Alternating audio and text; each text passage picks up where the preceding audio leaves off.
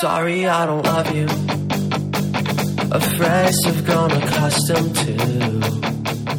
Cause with you, something isn't wrong, something isn't wrong, something isn't right.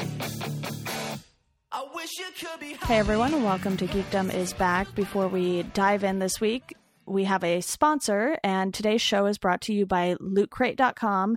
You can save 10% on any new subscription at trylootcrate.com slash geekdompod. And then if you enter the promo code BRIDGE10, you'll get that 10% off. And, you know, this is sort of an experiment on my end, and we'll, we will see how it goes. But Loot Crate seems to be a great fit for Welcome to Geekdom because they give you geeky things. So, you know, kind of goes hand in hand. But today I have on Becky Kovac. I hope I'm saying that correctly because I didn't ask you beforehand. Um, it's pronounced Kovac, actually, Okay, but everyone Kovac. says it Kovac first time around. All right. I will remember that for next time. and we are going to be talking about American Gods today, and it's sort of nicely timed because the show is about to start too. So, Becky, if you watch that, maybe we can have you back on for like a follow up part two to this podcast. yeah, I love that. I was really excited when you told me what the topic was going to be.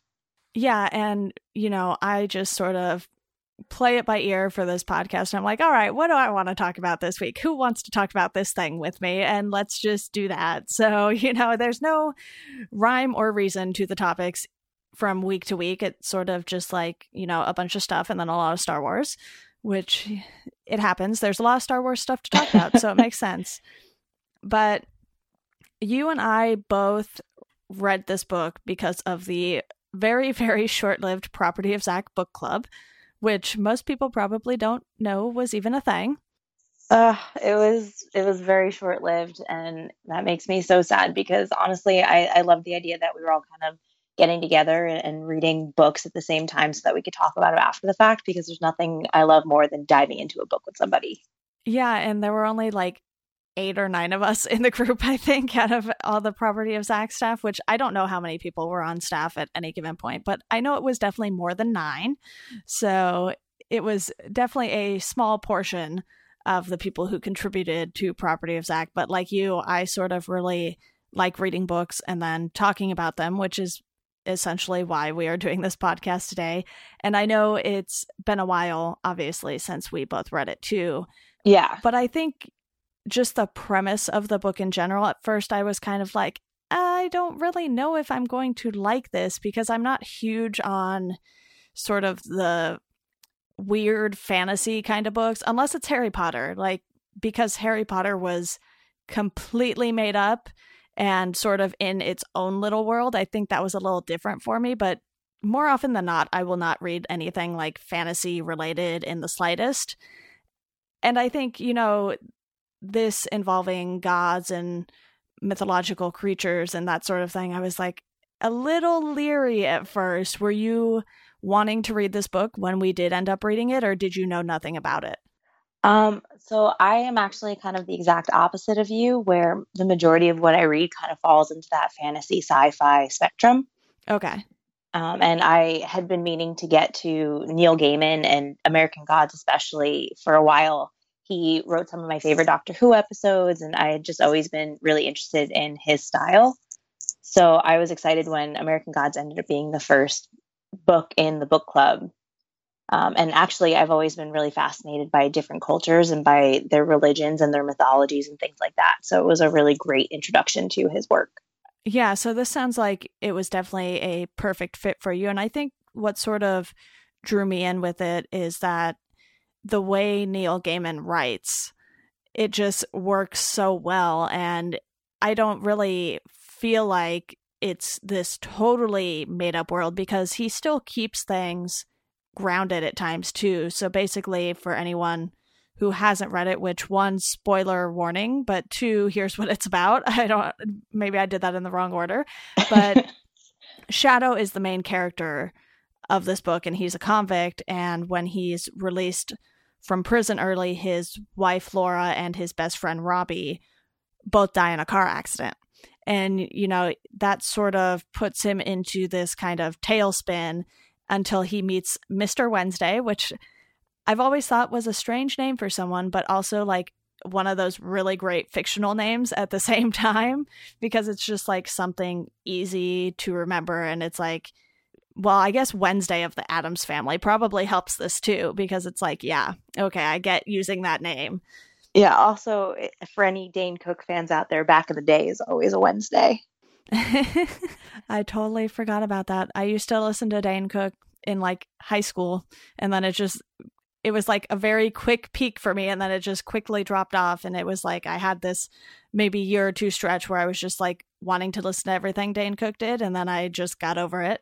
But that aside, that portion of the story really keeps it grounded and you know, it's a real problem that people of all walks of life can go through.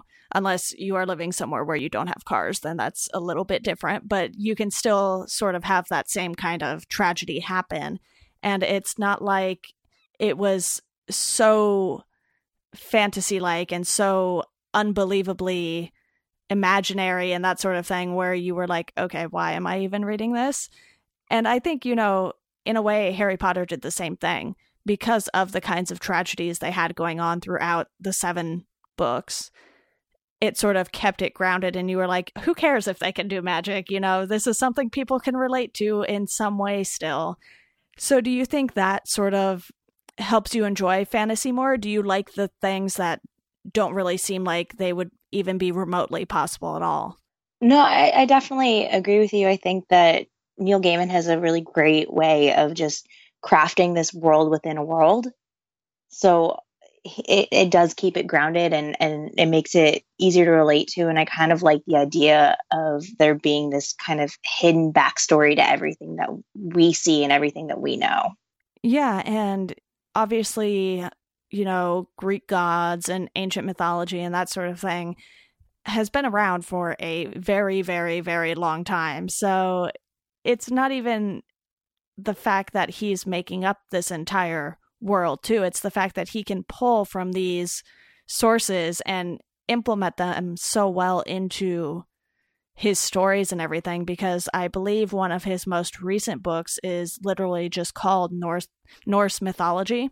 Yeah. And a lot of people have been talking about how well written that book is and everything like that and you know, for me, like I said, I wasn't sure I was going to like it, but then I was surprised at how much I did like it. And one, it's a fairly long book too, so I like picked it up and was like, "Oh, this is this is a lot." yeah, I mean, it, it it is pretty hefty.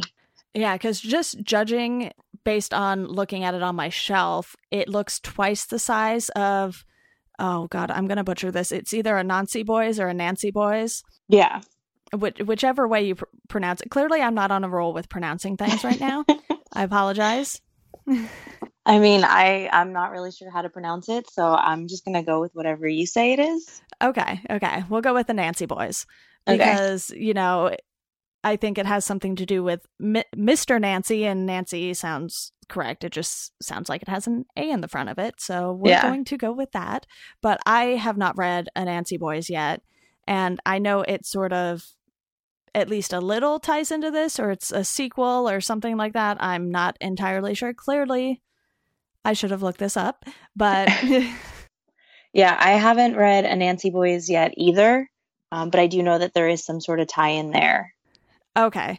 And I figured as much when I was, you know, going through Wikipedia and reading the description and I saw it in parentheses in the description. I was like, okay, pretty sure that has something to do with this. And I think you know, he's one of those writers where people just eat up whatever it is he's writing about. And more often than not, he is doing the sort of fantasy type things, but he also does a lot of comic book stuff too. And I think yes. the fact that he's able to, you know, portray all this Norse mythology and that stuff in his books and then go and write something like Batman and not have this feeling where he needs to put what he writes about into the comics too. So I think he definitely is really good at separating, you know, his set of books that he can, you know, write about whatever he wants to write about because a publisher is going to publish it no matter what because he's Neil Gaiman. And then being able to go on to such a big comic book character like Batman and not bring that over, but still bring the writing style over. It's just really interesting to me. And I think, you know, when I read um, his Batman book, which is Batman Whatever Happened to the Caped Crusader, it wasn't in, you know, continuity necessarily with Batman stories. I don't know if you read comics at all, Becky. I don't. I've been Okay. meaning to try and get into comics, but I, I just the the the layout of the comic books, I guess, is what has always kind of turned me off. Okay. Well, I can give you some suggestions after this, but if we do that during the podcast, this will go on for probably way too long. But just the fact that people can write novels and write comic books because of, like you said, the layout and the format and everything like that, that amazes me because to me, writing a comic book, when you look at the scripts and everything and the deluxe editions and whatnot, it looks a lot more like writing a film script or something Yeah. like that because you are focusing on the dialogue. You're not having to write out every single motion or movement or, you know, path that the characters take like you do with novels. And I think, you know, a book as big as American Gods, obviously, so much has to be put into a book like that. And he just did it so well. And I don't know if it was his debut novel. I don't think it was, but I'm going to look that up. I not positive. I feel like he might have had a couple before that. Yeah, this is the problem I have with these like big authors and everything. Like I just did a podcast recently about Stephen King and it's like he has so many books. I don't think I could even name half of them if I tried, but I know about most of them. You know what I mean? Yeah. Um, because I think I think for Gaiman, I think Neverwhere and Stardust came before American Gods, but I could be wrong on that. I think you are probably right because he's been writing since 1984. So not quite as long as Stephen King, but he had a book in 1990 called Good Omens, then Neverwhere and Stardust, and then American Gods wasn't Okay. even until 2001. So this was Okay. like 17 years after he had already started writing, Yeah. basically. So he obviously had time to sort of hone his craft and everything like that. And I think when you think of Neil Gaiman, though, this is sort of one of the first books people will point you towards. And I think that's in part why the Property of Zach Book Club picked it as well, because it's like the big Neil Gaiman book. And with the show coming now, I think, you know, we might see some more of his stuff being made into TV shows or films and whatnot, much in the way that Stephen King stuff has, because I I was telling Ryan Gardner when we did a podcast on Stephen King last week, I might literally need a spreadsheet just of all the Stephen King things because I cannot keep track of the books, the films, the TV movies and the movies and the, you know, remakes and all of that stuff without something sitting in front of me telling me what those things are. So I think Neil Gaiman definitely has that potential especially with these more fantasy like stories and especially since we've seen how big Harry Potter was for people. Yeah. I know Stardust is a movie, um, and that actually stars Charlie Cox, who is currently Daredevil in the Netflix series. Okay. Um, and then Coraline was an anim- animated film, which I haven't actually read Coraline, but I do love the movie. So it's one of those books that has been on my list forever, and I just haven't picked it up yet. Yeah, and I've definitely heard about that one. And I think I heard about the movie before I heard about the book. So I was like, oh, that's a Neil Gaiman thing. Yeah. So clearly, you know, he already has these things going on and being adapted to the big screen and the small screen and everything like that. But I think, you know, this show being on Starz, not everyone necessarily gets Starz. I know I don't. Same. So it it will be interesting to see how it goes because to me Starz isn't really like an HBO or Showtime where a lot of people seem to have it and always be talking about the shows on those channels. But I yeah, I'm going to have to figure something out because I really want to watch it. Yeah. No, I'm in the same boat. I don't have Starz, but I've been dying to see this show since they first announced that they were making it. Um, so that's something that I'm trying to figure out before it all comes out. Yeah, and the official trailer is out, so I'll definitely toss that in the show notes and everything. And the show premieres on April 30th. So, you know, we have a couple weeks to figure this out. I think I think we can manage to do that by then.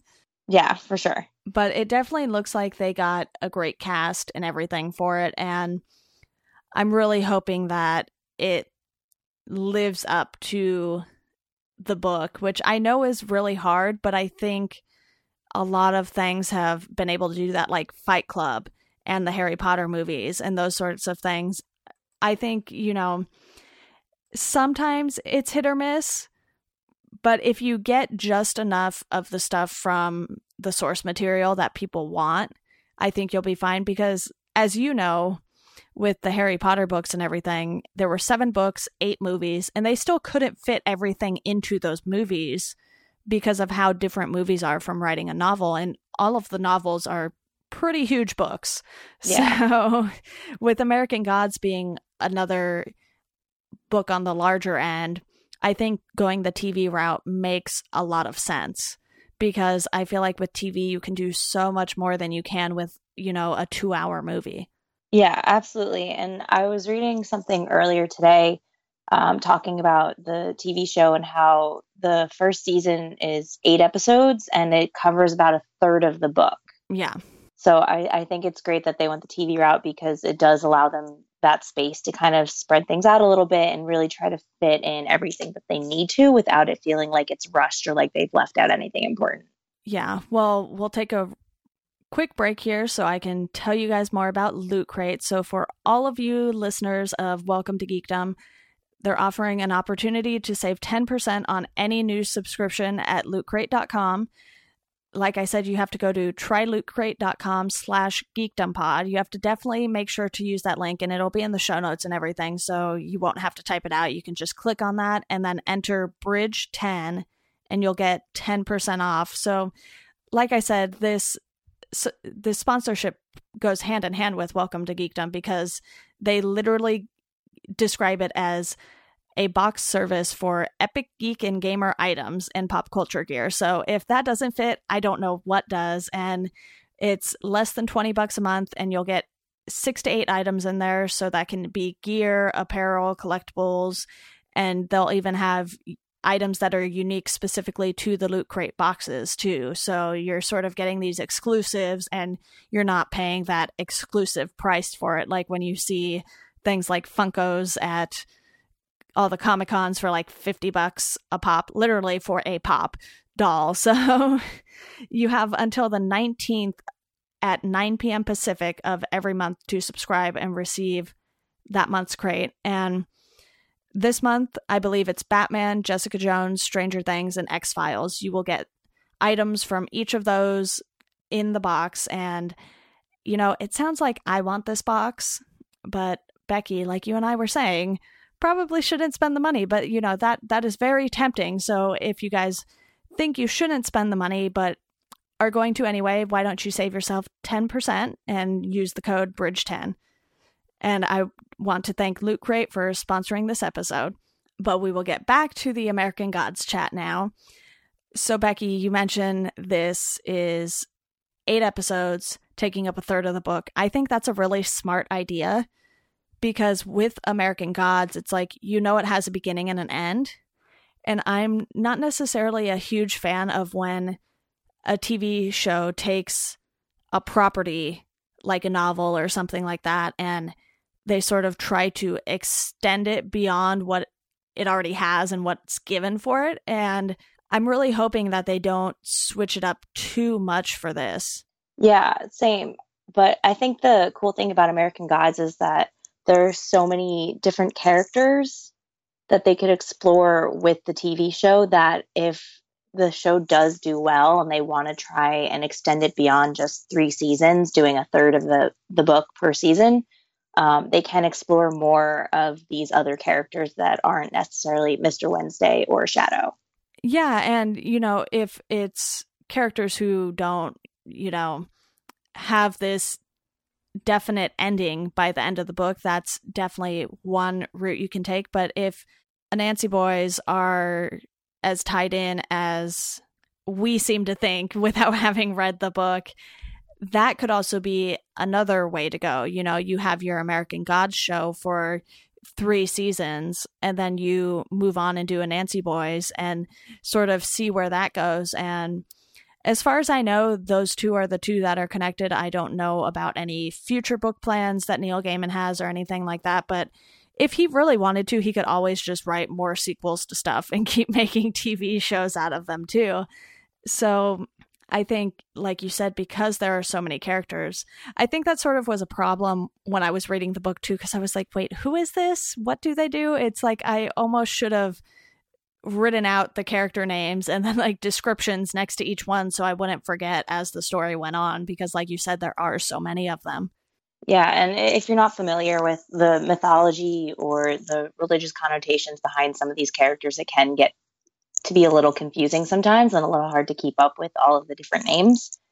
Um, but it's it's worth it to take it slow when you're reading American Gods, just so that you can keep everything straight and you don't miss anything. Yeah, definitely. And as someone who isn't religious and has never been religious, sometimes I'm just like, wait, what is this saying? And I'm like, do I want to look it up or is this going to just take me down some giant rabbit hole that I will never get out of? But with the mythology and everything like that. I had at least heard about that stuff in school because, you know, you have your projects on Greek mythology or whatever. I don't know if that's necessarily a thing still, but I know it was definitely covered in some capacity between elementary school, middle school, and high school. So that wasn't as bad for me, but it's definitely a lot to take in.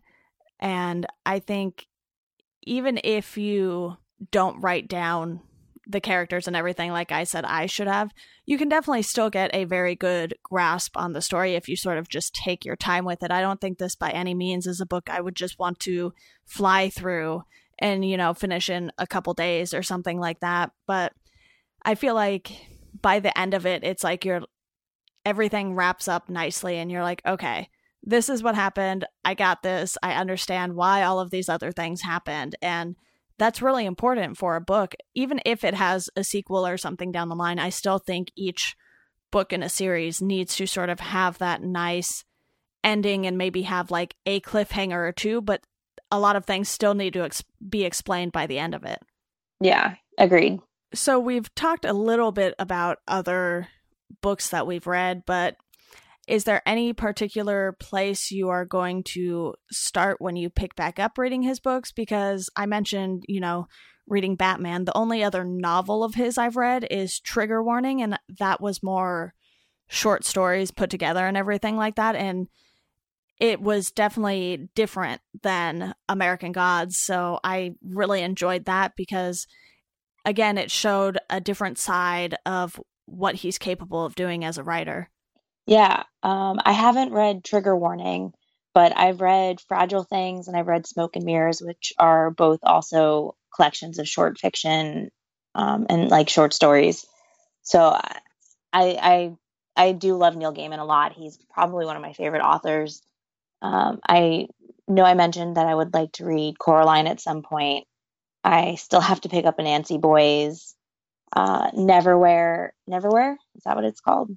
Yes. Um, yeah, Neverwhere is another one that I've been meaning to read at some point and just haven't gotten around to it yet.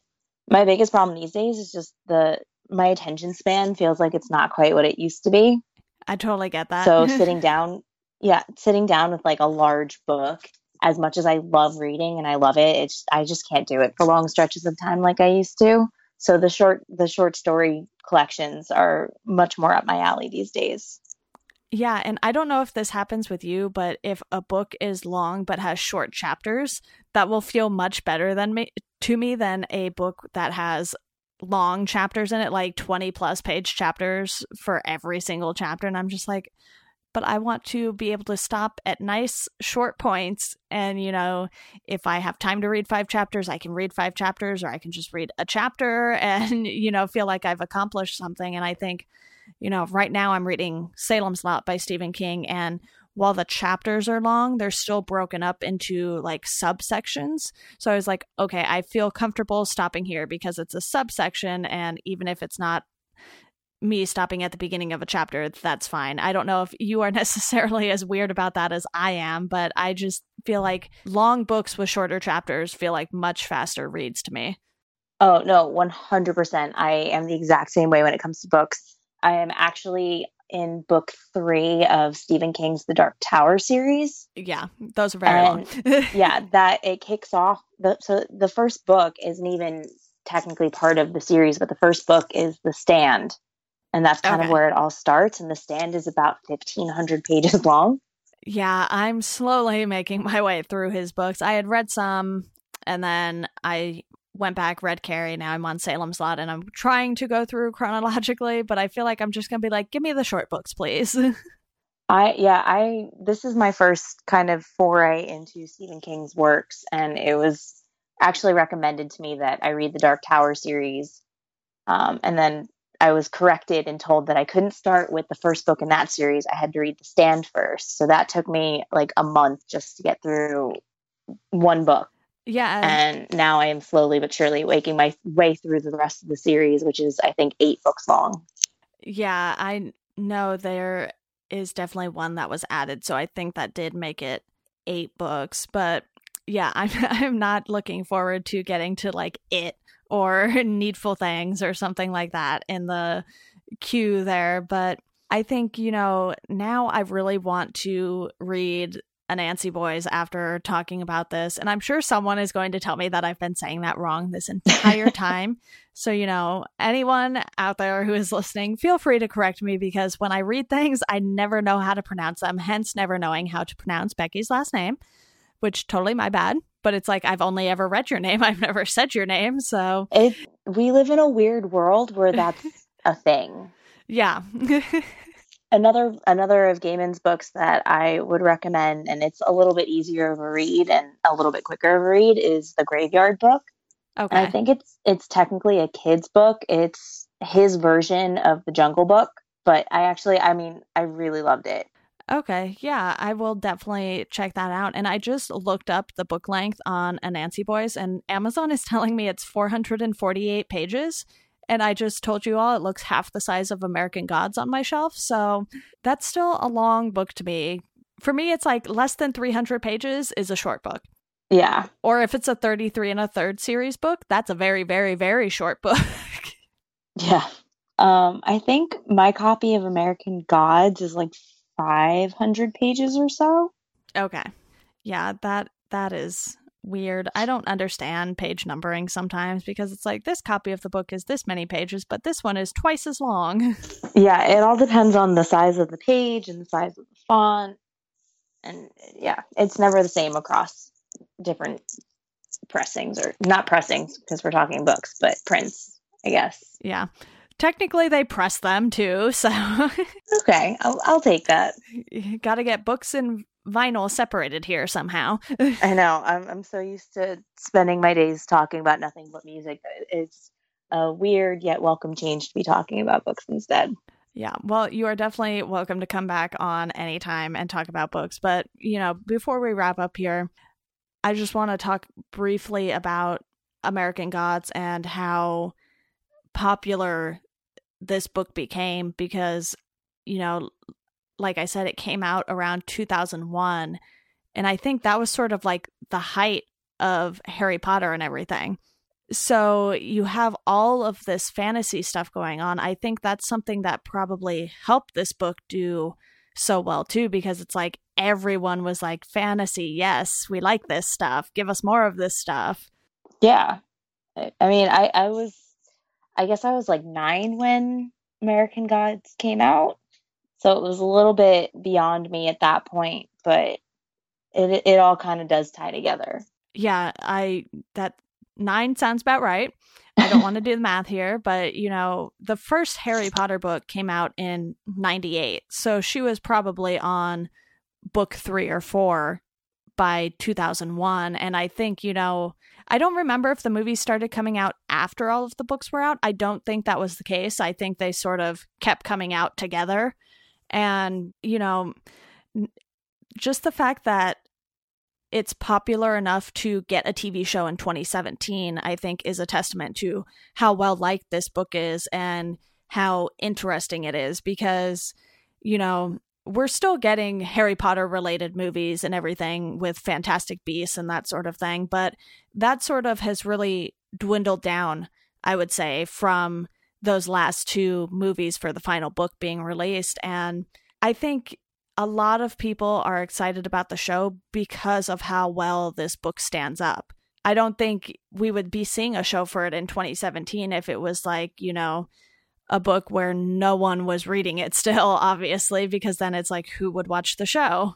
Yeah, and I mean, we wouldn't be here talking about it if it didn't stand up as well as it has. Yeah, we would have to be like Neil Gaiman mega fans to be talking about it if it weren't, you know, as popular as it is, probably. And I wouldn't say, you know, I'm a huge, huge Neil Gaiman fan simply because I haven't read enough of his stuff to sort of make that judgment call on my part. And I think now I really want to read more of his books, but I'm, you know, kind of sort of slowly reading through Salem's Lot. So I know that will have to wait, but I think I will definitely take your recommendation and run with that next. And what do you think we'll be seeing from Neil Gaiman in the future? Do you follow him at all? Do you pay attention to sort of his new stuff as it comes out, or do you sort of just kind of know he's there and know that you want to read his stuff whenever you get to it? It's definitely more, I, I kind of just know that he's there and I get to his stuff whenever I have a chance. Um, I mean, whenever I walk into any bookstore, his last name is one of the first ones that I look for just to see what they have available that I haven't already gotten around to yet. Um, which I mean is, is still a fair fair number of books that I am slowly working my way through. But I mean, I'd like to see him continue to to put out, you know, these short story collections, and and I would love to see him explore the world of American Gods even further in future books. And I think he's I I think he's also been super involved in the show itself in terms of producing. Yeah, I think he definitely is. But, you know, it's funny to me because like you said, he's just one of those names you always look for in a bookstore. And I think I definitely have authors like that. And while he might not be one of them, at least not yet anyway, he's still someone like I follow him on Twitter and I've read two of his books on a comic book. So, you know, I'm definitely still interested. And, you know, funny enough, he has a book about Duran Duran. So here are our worlds colliding Neil Gaiman and music. Does he really? Yeah, it's uh it's called Duran Duran the first 4 years of the Fab 5 and that was what he released in 1984, which makes sense because they were huge in the 80s. So, okay. you know, that might actually be his first book. So, you know, we might have to read that, Becky. We might have to make a two person book club here. yeah, I, I think that we're going to have to. Yeah. So, see, you know, just doing this podcast, we're finding out things we had no idea about, which, you know, had I planned this podcast further ahead of time, which thank you for doing it so last minute. But if I had planned it sooner, we could have, you know, dug into this more and sort of gone a little deeper on American Gods too. But I just think, you know, for anyone who is looking to get into Neil Gaiman, I think American Gods is the place to start, even if, you know, it's this big book that might look intimidating and, you know, just feel like it'll take you a long time to get through, but it's so worth the read. And I think this is really the book that gives you a good idea of what to expect. And I wouldn't even say this is, you know, Neil Gaiman at his peak because he's still a great writer. I think this is sort of just the book that shows you what he's capable of. Yeah, absolutely. Well, do you have anything else you want to talk about in regards to American Gods? Um, I mean, I feel like we we did a pretty good job of covering it. I'm really excited to see what they do with the show. Um, like I said, I think he's been super involved in putting everything together for the show, which makes me even more excited because knowing that he's on board and that he's had a hand in everything that they've done means that it should stay pretty true to the book. And I'm one of those people who I'll enjoy a show or a movie regardless, but there's always like that nagging voice in the back of my head that's like, that's not how it happened. yeah, as as someone who watches like The Flash and Supergirl and all those things, you know, I definitely am familiar with that feeling because I'm like, wait, isn't he more of a Batman villain than an Arrow villain? And why is this happening? But I still am kind of sort of enjoying it depending on the season. So, yeah. I definitely understand that and I get excited when the original creators are involved in the process. And obviously, with something like comic books, where there have been so many people to work on Batman, so many people to work on Superman and Supergirl and things like that, that's a lot harder to do just because comics have been around so long, especially those comic book characters.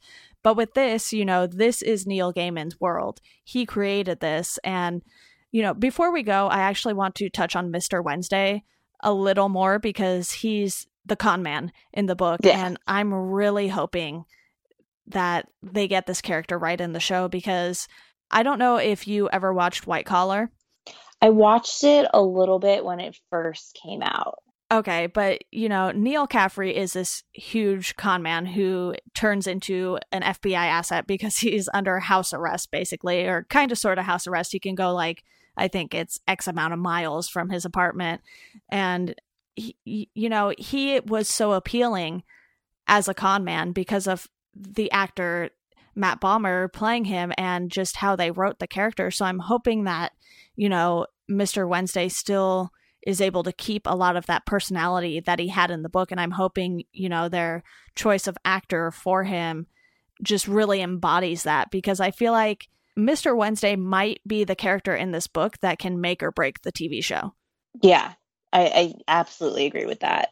I, I think that him and Shadow, especially, are so important that if either one of them isn't done correctly or done justice, then the whole show will kind of crumble around that.